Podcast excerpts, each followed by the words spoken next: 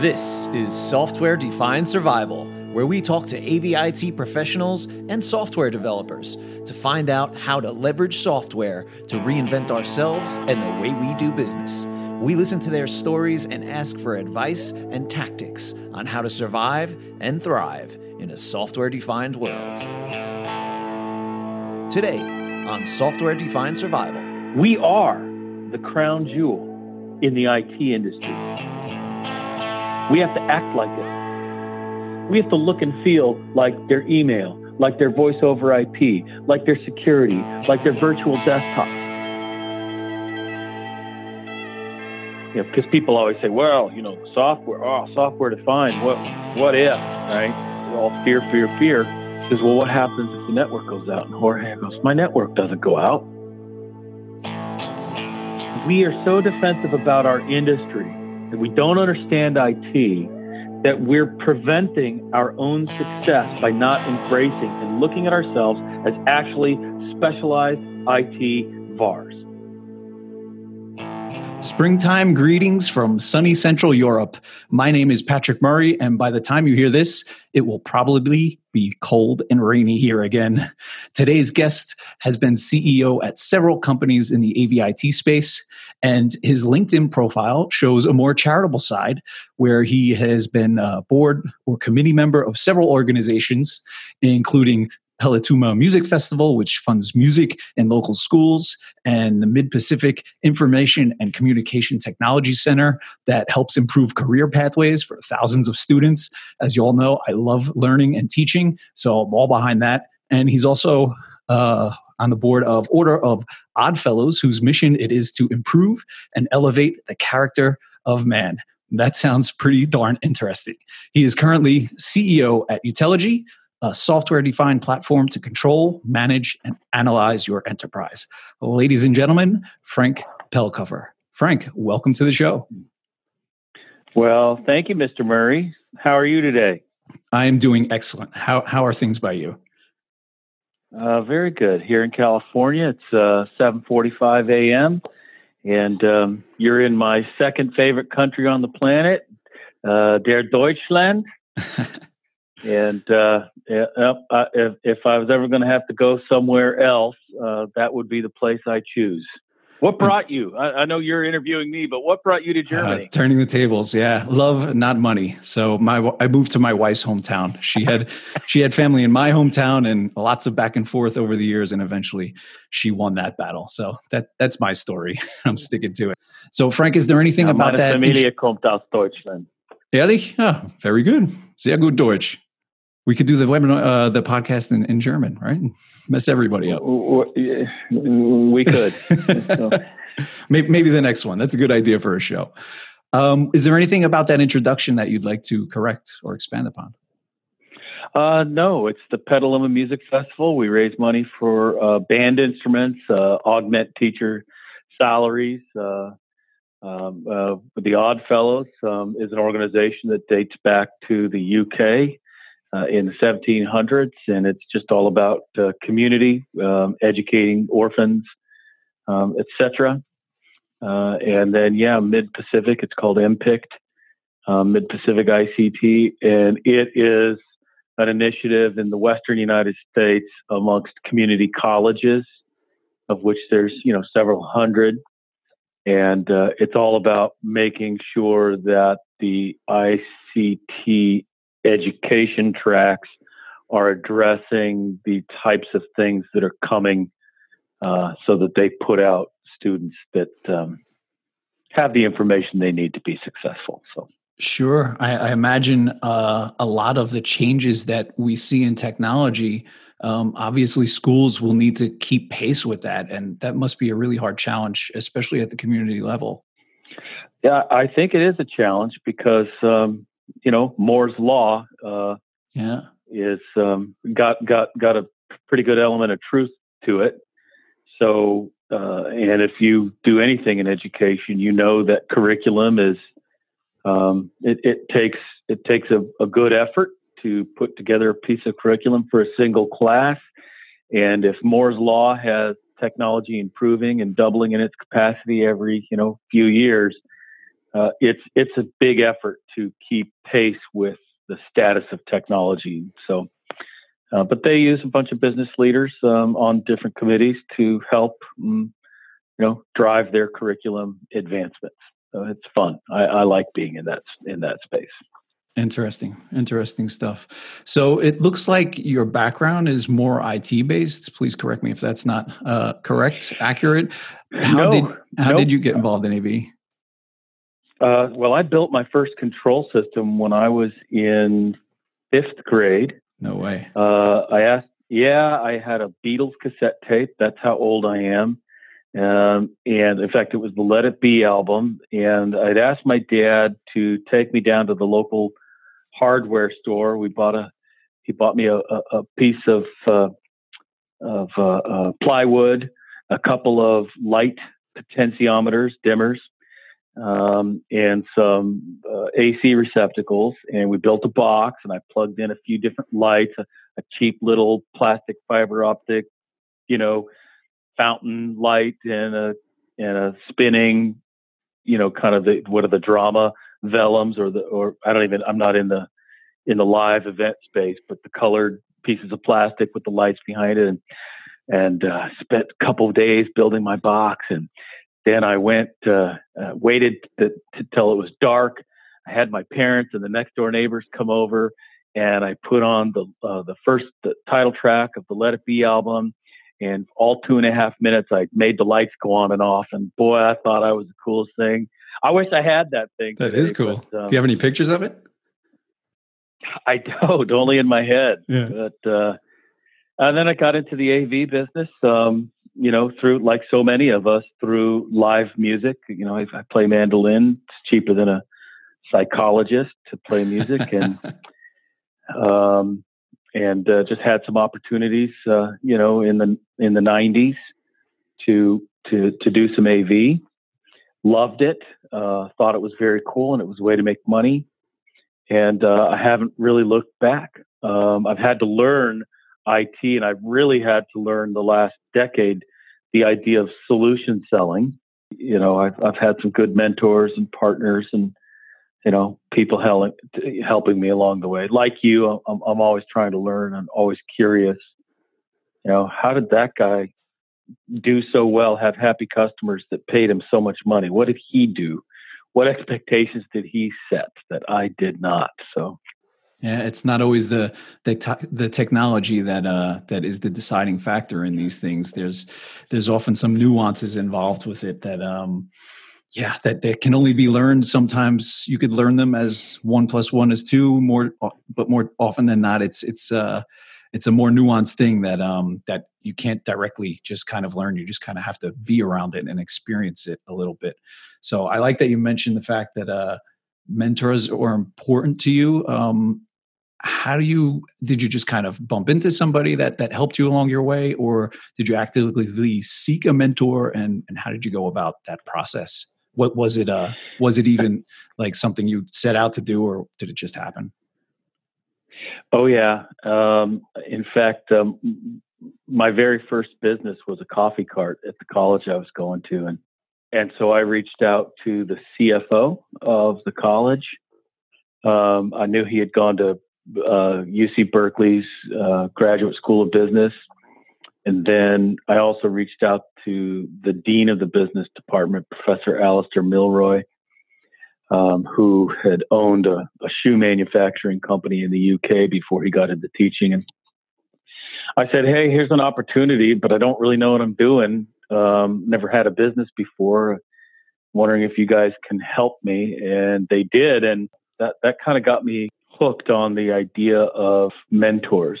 And I'm not sure how many people on the planet would say, I don't have an ego, but you have to set aside your ego and really be willing to embrace your vulnerabilities and take a good hard look at, you know, what you think your strengths are and be willing to hear what other people think your strengths are not. You know, so I've kept a portfolio. I mean, it's always, you know, one to three. Um, I mix them up. I, I keep in touch um, at least once a month. I, you know, go to lunch, have a phone call. It's a great thing to do. Mentors, I advocate for them. Great stuff. I really appreciate that. Uh, also, the the tactical advice of keeping in touch and, and meeting at least once a month. Um, I'm, I'm actually in the middle of of the book. Uh, Ego is the enemy, so it's funny you should bring that up right now. And um, it does have a lot of uh, knock on effects. Um, putting putting the ego to the side, it just kind of uh, makes the glass empty and, and ready to to receive the knowledge. So let's jump back to AV. Could you tell me about your most successful project and, and what made it special for you? Oh, well, I mean, there, there's so many, uh, you know, and there's there's some projects that you know don't go well. They all end we, well, yeah. Um, but you know, you know how that goes. Um, we all um, have those. The most successful project, at least as far as Utelogy is concerned, uh, is in the California community college system. We started in in higher education. It was a way for us to vet our technology at an enterprise level without having to fly around the world. We could do a couple hundred, 300, 500, a thousand rooms, um, and do it in a, in a, in a region. Uh, even though it was a longer sales cycle, but I would say the Los Angeles Community College District, the CIO, his name is Jorge Mata. Uh, it, they are the largest community college on the planet. They have something like a quarter million students um, in any given uh, semester. They have nine campuses. Uh, it's, it's a multi-billion-dollar operating budget, and and they've got a problem. I mean, they've got a couple of thousand classrooms, and when I, I met Jorge at a CIO conference, you know, I would do what I always do, which is, you know, t- tell me about what kind of challenges you have with your technology in the classrooms or conference rooms. And we were talking about that, and his challenges, you know, are like nothing you would hear in a typical AV conversation because they really had nothing to do with the video on the screen, the quality of the audio. His challenges were decidedly IT kind of challenges. I have no insight into my rooms. Okay. I eschew propriety. Uh, it seems ridiculous that I have to pay so much money for a box that's really running a. It's got a chip in there uh, and a PC that's been locked down. I have several hundred people on my IT staff uh, and I have a choice. I have to either hire one or two people with a very highly specialized skill set. If they go away, I'm stuck, or I have to hire a third party, you know, with this with this skill set. And um, uh, you know, so so th- those were some of his pains. And he wants the ability to have deliver a ubiquitous user experience regardless of what integrator he uses. Sure. But it goes further. He goes, I'm spending $25,000 a classroom wow. on average. Yeah. 2,000 classrooms, seven year refresh. He's yeah. got a $50 million AV budget, right? So divide that by seven years. That's a very significant amount of money. Sure. And he's responsible to a board of trustees, faculty, you know, taxpayers in his case, and and he wants to understand what the effect of the technology is having on like student learning outcomes for instance. Right. And in fact this goes to a, a value conversation that uh, i hope we can touch on but so uh, we did a first it was like 50 rooms uh, proof of concept and then we did another 80 rooms and then we did a project that couple hundred rooms. It ended up being about 350 rooms. And over the course of two and a half years, triple redundant, you know, virtual environment because uh, his data centers, he's got three data centers spread throughout the Southland. Well, the third one is virtualized. Um, and it just ticked all the boxes for him. And um, he didn't force it. He, he, he let it run its course. It was evaluated by all nine campuses, the directors of IT on each campus. That, to me, from a sales perspective, was just a highlight. From a technology and a success perspective, it was a highlight. From a CIO uh, level and a very large enterprise with a couple thousand rooms. It was a highlight. Um, and my favorite quote is, you know, because people always say, well, you know, the software, oh, software defined. What, what if, right? All fear, fear, fear. And Jorge goes, uh, we had an Australian partner out and he came and toured this facility. He says, well, what happens if the network goes out? And Jorge goes, my network doesn't go out. I have Utelogy. I have Utelogy sitting right next to my payroll server. What if my payroll server goes out? I mean, yeah. he's all, you shouldn't be in this role if you've got network problems like that. And it's the truth, right? Yeah. So, anyways, very big highlight success. And then they ended up buying, you know, a, a seven figure uh, subscription um, on a on a five year four year contract with us and you know, we love it and that was very successful everyone's happy teachers students the cio our company just win win win I really, really love that story. There's so many elements that I'd like to touch on. I don't think we'll have the time to hit them all, but um, you found like the golden end user who really just laid out these needs, was log- um, knowledgeable of the network, right? Just saying my network does not go out. AV people not all of them of course it's getting better but you know uh, everybody tries to do this private network where we close everything off into our own little network and call it a network and that's not really the idea. We're not taking full advantage of everything that standards based networks offer to us. There's like i said there's a lot i want to touch on but i'm curious about that. So what kind of uh, issues did you run into in in the first few rollouts with that project well, uh, a network issue, actually, the very first one. Uh, he had a campus that was, you know, a hot mess of a network. Okay. And uh, and it was a it was a major issue, but we spent a lot of time really focusing on the customer, what the challenges were, and and remember this was a POC. So if we didn't get past this, step one, we that weren't going to get that it was going to be it in all likelihood. So, so helping them understand what the problem was instead of a big finger pointing exercise. Teachers would call. I remember our sales guy James Gonzalez on this project. T- teachers would call him on a Saturday. They had Saturday class. This isn't working, you know, and he'd have to walk them through. He would go there uh, a lot of days, you know, for for a couple of months just to hold their hand, but also to really make sure that he was understanding what that pain point was and understand the customer use case scenarios. And so instead of a finger pointing, well, this doesn't work because we knew they understood at a, at a, at a intellectual level what the possibilities could be. They just needed to improve their network. So uh, that's that's how it went, and and um, we worked with the IT department. We don't sell network, but in their case, uh, they're HP. Um, we work very closely with Cisco as well, but in, in their case, it's it's an HP network, and you know we were able to work with their team. And I would say, from an integration perspective, that's a huge, huge requirement.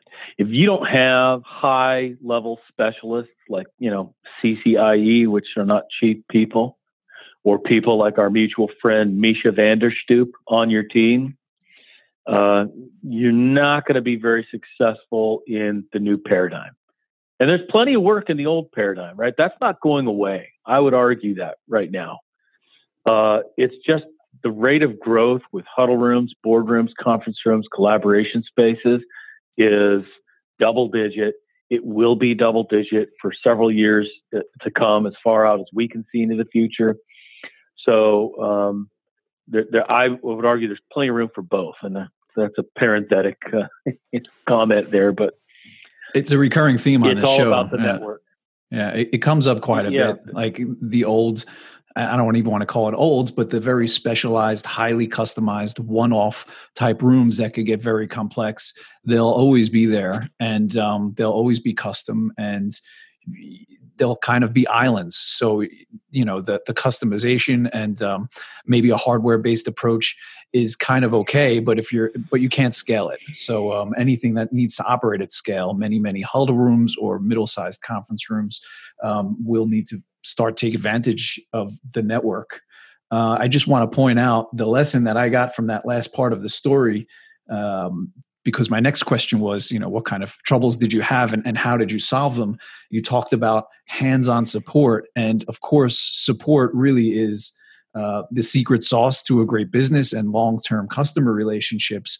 But you pointed out that it, it, it improved your knowledge of how your systems are being used and that was and that was intentional. It wasn't just to um, provide great support for the customer to, to win that customer over, which of course is a great thing to do anyway. But you also saw value in, in learning about your own product and, and how it's being used. And I, I think that's a, a really important point of that story. So after that, you've got you've got this project with um, kind of the perfect end user, lots of knowledge, um, a big budget. Uh, you've got this proof of concept. You moved beyond that and and did the large rollout. What was kind of the next step and uh, what what activities really provided the most traction on, on to get you to where you are today? Uh, well, on that particular project, it was repeating that POC process um, as well. I mean, you can imagine, right? So in solution sales, you know, the, the mantra is find pain, heal pain. If you got to boil it down, that's it. Yeah.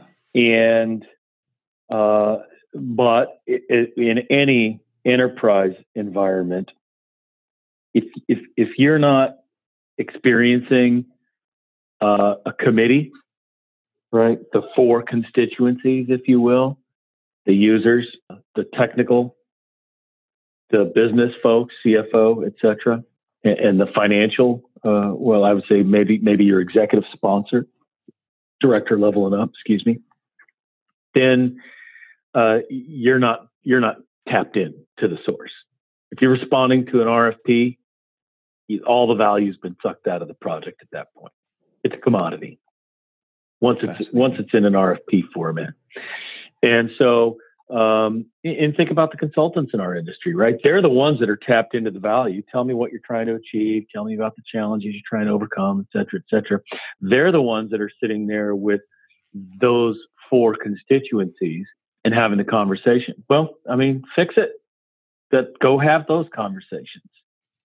And there's nothing wrong with an IT or an AV, you know, VAR, I prefer to call them. If you're having those kinds of conversations, then you're a value added reseller um, as opposed to an integrator. Integrator implies you're technical, that's your value proposition, but you're also fighting margins. If you're a VAR, you're probably having the conversations with the four constituencies. So relative to your question, our conversations were multiple, multiple. They, you know, they have a, a an inter-district technology committee with all the IT, you know, leaders from all the nine campuses. Um, they have a user group committee, and it was two years of that. They all meet quarterly, so you can imagine those and go and report on your progress, ask questions. What have you learned? You know, there's seven campuses here that haven't experienced this. You two campuses, let's share. You know, what are your experiences? And it's developing trust with all of those constituencies over the course of time. And of course, it doesn't go perfect. Of course, there's people that raise questions and and you know fear, uncertainty, doubt. If you don't have that, then you're not either asking the right questions or or or not. It's a normal part of it all. And we had to go through all of that and address them one by one. They even went so far as to hire two different consulting firms outside of what they normally hire to design classrooms. One was an IT VAR in the Midwest, uh, an IT consultant in the Midwest, and one was an AV consultant in the Midwest. They went to other states to evaluate us against two of the old paradigm you know giants in the industry.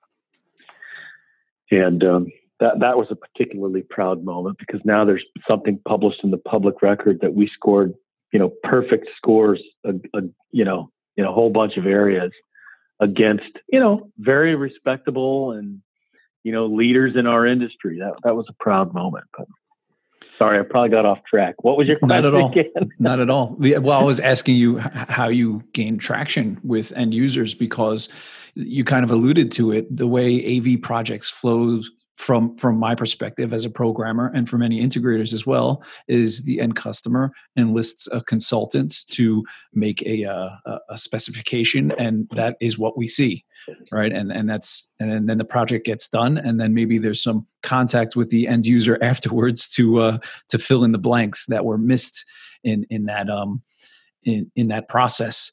And um I, i'm noticing it already now that it is it's it's a different business flow.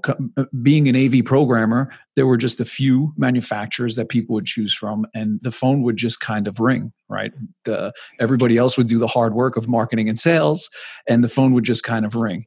But now with software-based solutions, where even if you're doing something open source, if it's affordable or not, doesn't really mean much of a difference. There's this um, there's this marketing and sales process that's that's just inherently different than uh, than something that's hardware based. So that's something I grapple with a lot, and you definitely answered the question quite well. Uh, that's really enlightening these these four constituencies that you that you spoke of, and um, that was definitely very helpful. Well, I would I I would add, you know, and and you just said it, and uh, and I'm coming from a place of deep respect, Pat, but you said you know you get through the project you go through you're having the programmers in particular are very well positioned to fit in this paradigmatic shift in approach that I'm talking about from a just from a, a stylistic approach to value added sales, solution sales. But you said something that I just wrote down contacting the customer afterwards for small changes and follow up.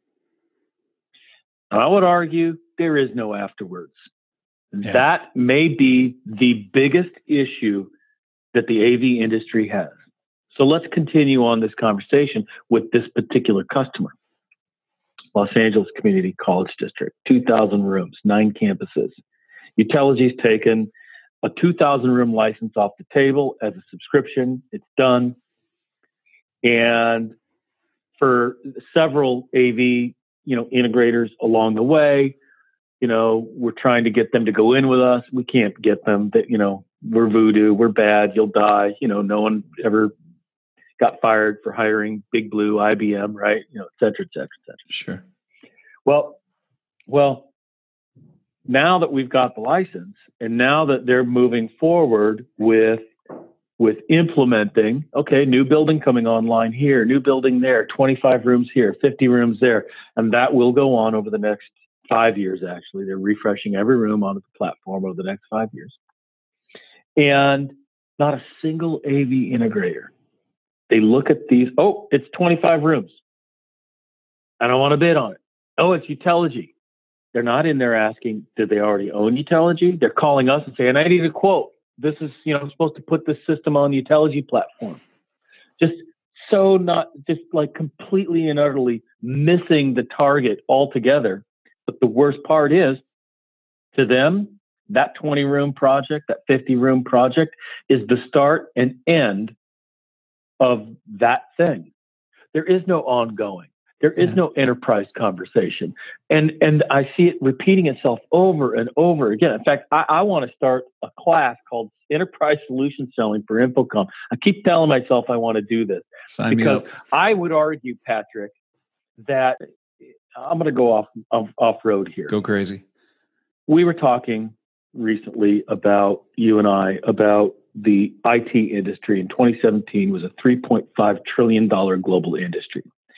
And depending on what numbers you look at, the AV industry in 2017 was about 120 billion, maybe 150 billion, somewhere in there globally, which is about a three, three and a half percent, you know, take of the total IT global spend in 2017. I would argue that we in AV have been so defensive, and I'm from AV. I owned an integration company in California for a decade that that that we are so defensive about our industry and we don't understand IT that we're preventing our own success by not embracing and looking at ourselves as actually specialized IT VARs. We are the crown jewel of IT. And I would bet you, we've never talked about this, but I would be willing to, to, to say, go out on a limb and say, Patrick, you have been involved in AV projects where you struggled to have a meaningful cooperation or communication with an IT department, whether it was the network folks, whether it was the data center folks, whatever they are, they kind of wouldn't give us the time of day or the information we needed, or they threw up their hands and said, You guys just build a different network. We don't even want you on our network. You have probably experienced that. I'm Absolutely. Guessing. Yeah. And and the result of that is we said, okay. The truth of the matter is that's not what they want. They want your stuff, our stuff on their network. They just don't believe us. We can't have a coherent conversation. That said, when we're done with the project and the building opens up and all the contractors get to come, you've probably been to those kind of parties, a lobby party where they celebrate. They bring in, you know, the, the people that funded the building, the people that built the building, the users, and everyone gets to spend a couple hours, you know, with cookies and punch and, you know, etc. Where are those IT folks? They're showing off the boardroom. They're showing off our technology our that we installed. Yeah. They wouldn't have give us the time of day. And I'm I'm being a little cheeky there, but yeah, yeah. You, you, get my point, right? Sure.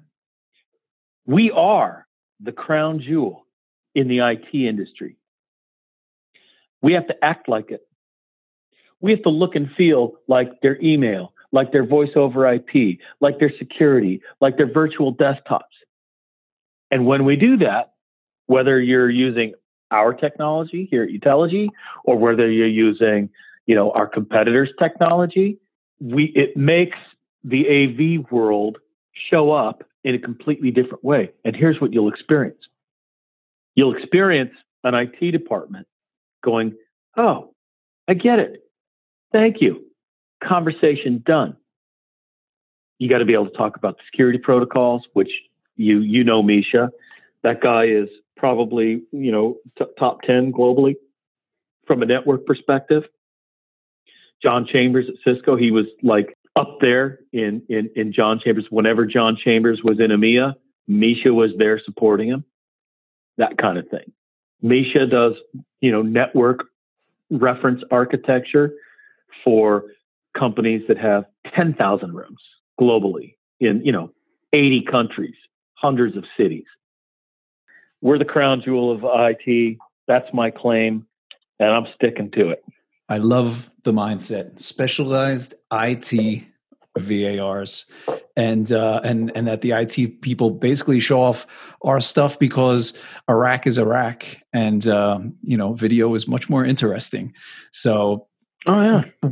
Can we can we get a little tactical because the message to me is loud and clear. I love it but there are some steps to get there. So, what what should a company with a traditional AV background, or even a, an independent programmer like myself, what are some steps they could take? Uh, maybe you could break it down. What what should a salesperson be doing? What should a technician or a programmer be doing to be able to have better conversations with uh, with IT? Well, first off, um, so I, I, mentioned the four constituencies, right? yeah. technical users, executive, th- think director IT or CIO, um, CFO, but you need an executive sponsor. For us, it's usually director of IT or a CIO. Uh, my experience with, and they're not all like this. I mean, let me be clear. This, you know, I'm being very general here. I'm flying at a high level, sure. but the AV world is very comfortable talking to technical people at a customer site, right? An AV department. Yeah. If there is one. I find it challenging IT not to talk folks. technical. Well, and there's a very important space for that, but that is, I would argue, the biggest discipline, you know, the biggest thing we have to discipline ourselves to avoid. Um, and to elevate the conversation to the director level. Well, how do you do that? So if I was an I, A, A, AV integrator today, I would be doing small regional shows with CIOs. I would not have, and if you ever come to Utelogy booths uh, at these kinds of things, you'll never see a piece of equipment in our booth. Ever, ever, ever. Okay. It's the death of a sale. Because I'm not here to show you the thing. I'm here to, to find out your challenges. That's strategic. A thing is not strategic, it's tactical. Focus on the strategy. That's number one, right? Small regional CIO shows, government, education, you know, small, medium businesses. Uh, if you're big enough to handle large scale, you know, Fortune 10,000 companies, you know, great. If you're not, avoid them because they're huge and cumbersome. You can do a lot of damage from a, you do a lot of great things, I should say, with a law firm that's got, you know, 50 conference rooms in three locations in your state, right? Sure. And there's a lot of good value to be had there. So that's the first thing. The second thing um, is just focusing on the pain in those conversations, the strategy. And I, my thing is when I'm talking to a CIO, I will say, so for our first meeting, I only need 15 minutes of your time. 20 minutes max. So I'll make it quick. I want to get to the word no as fast as possible. I don't want to waste your time or mine. Okay. Then I say, if I get the meeting, then I say, what I really want is just you by yourself, none of your team. I don't want to bring your integrator, just me and you. And usually she or he will uh, uh agree to that. And then I say, tell me about your challenges. What's your pain? Because if their team is there, they will not tell you what their challenges are. Hmm. They want a candid peer to peer conversation, almost like a mentor relationship. And and I swear uh, it's a it's it's fascinating. They'll tell you, well, my challenges, you know, my, my AV integrator, they, they they hold me hostage. You know, the TV broke when my team went out. They got a new TV you know they just want to hang it and, and, change the code and it's two weeks before the you know the integrator can come out and they want to charge me a thousand bucks well if you've got a thousand rooms and that you know and every room requires that you know once or twice over the life of its system that that's a burr under the saddle yeah their their world is I should be able to do this. I had an employee quit on my voice over IP. I canceled, you know, that, that, that their email account. I canceled their voice over IP account. Yeah, I had an IT VAR install the voice over IP system, but I can manage it. I can make changes. I can spin up a new account. That's what these people want. Let them have what they want.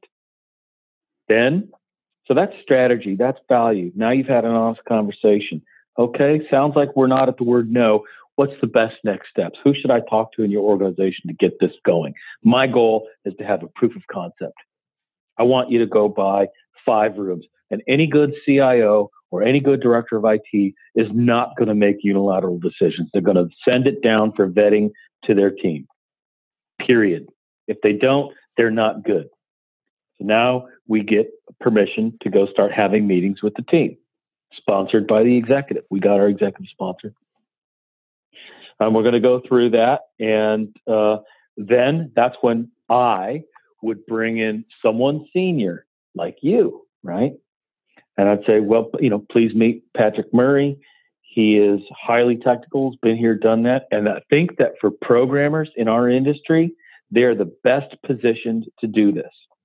As opposed to a senior install technician, the programmers are the ones that understand architecturally at the high level how these things go together. They're the ones the one constituency in AV that's had those conversations about, okay, what are you trying to achieve with this user interface? What are you trying to achieve with your user experience? So that's when I bring those people in for vetting. And I will, and if they're network experts, I'll leave it at that. If they're not, then, you know, I treat them as user experience experts, but then I will also bring in a network expert. And my goal there is to squash the network conversation as fast as it comes up. And uh, if you got the right person there, they're going to, you know, the customer's going to say, well, what's the effect on my network? What are your security protocols? How do you avoid, you know, X, Y, Z? Um, how many hops on the network? What do I got to do? What ports have got to be opened up, et cetera, et cetera. And that conversation will pop up. I guarantee it. And it can go away in 15 minutes. And now they're open to everything else that you want to talk about. You still have to go through and vet, you know, uh, and validate the network architecture in support of this paradigm, right? But you still, now their heads you've shut down a whole voice in their head and you've got their full attention. Instead of every time you bring something up they're thinking what's the security? How's this going to work? I swear. So the ux expert which i consider av programmers to be and a network expert which i i believe that net av programmers are the best suited and have the closest skill set in our industry to be able to learn and fill those roles. And like you said earlier, you love to learn. I love to learn. You know, I I, I went and got a CCNA at, at, one point. It's you know, twelve years ago now. But believe me, if I can do it, anybody can do it, and it you know it helps me in my conversation. So um, tactically, those are the first few steps. And my goal is to get to a proof of concept um, from a business owner's perspective, it takes some money. And really, the new value here is AV as a service. Well, Utelogy is a platform that enables that. So if you're a managed services provider, that's one thing, right? But in the AV industry, we've done this idea of a services contract. Well, what's a services contract? It's nothing more than an actuarial bet between me and the customer. They're betting that their maximum exposure is X. And I'm betting that I built the system so well that I'm going to pocket that money and, you know, and warrant this for a year. Right. Sure. And what kind of long term relationship is that when at the end of a specific project, we've now got a bet against each other that's basically some sort of insurance policy, as opposed to AV as a service. I have I've done all that heavy lifting up front to understand your problems, to quell the concerns of your team, to earn your trust, to prove that the concept works. Now we've got a relationship. Now we're actually got a, a partnership. We're a partner, a trusted partner, a trusted value added partner. Margins are now healthy. The relationship is awesome. And now I've got a subscription model. So where do you go if you're a business owner? Well, Cisco Finance. If you're a Cisco reseller, I don't know what what their terms are. There's some mix. If if half or sixty percent of the of the you know project involves Cisco equipment, they'll finance the whole thing. There's a whole ton of finance companies out there that can fund the idea of AV as a service just as a subscription. There is no upfront cost. You're going to pay whatever you're going to pay fifteen hundred dollars a month for this conference room with dual screens and a Cisco SX20, you know, a biamp, you know, Tesira, a sound bar, whatever it may be, right? Whether it's a huddle room or a complex boardroom, and you can price it accordingly.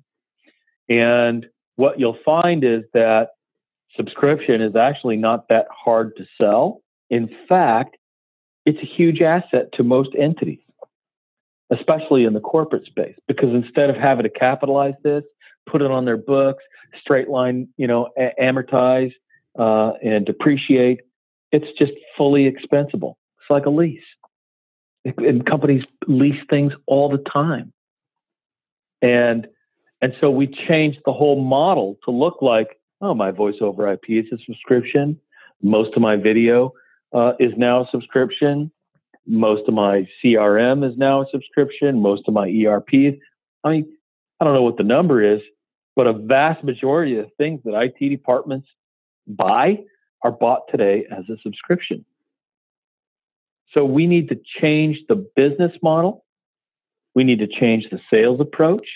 We need to train up our AV programmers, which are very well positioned to leverage this. Um, and, uh, and and then at that point, you know, it just becomes a matter of implementation, and we already understand that.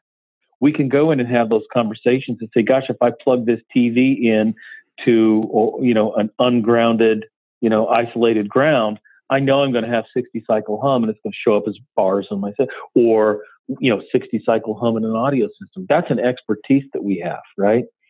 Um, and, and that's another part of our, our value add, the whole conversation. And the subscription business model is worth six to eight times trailing 12 months revenues.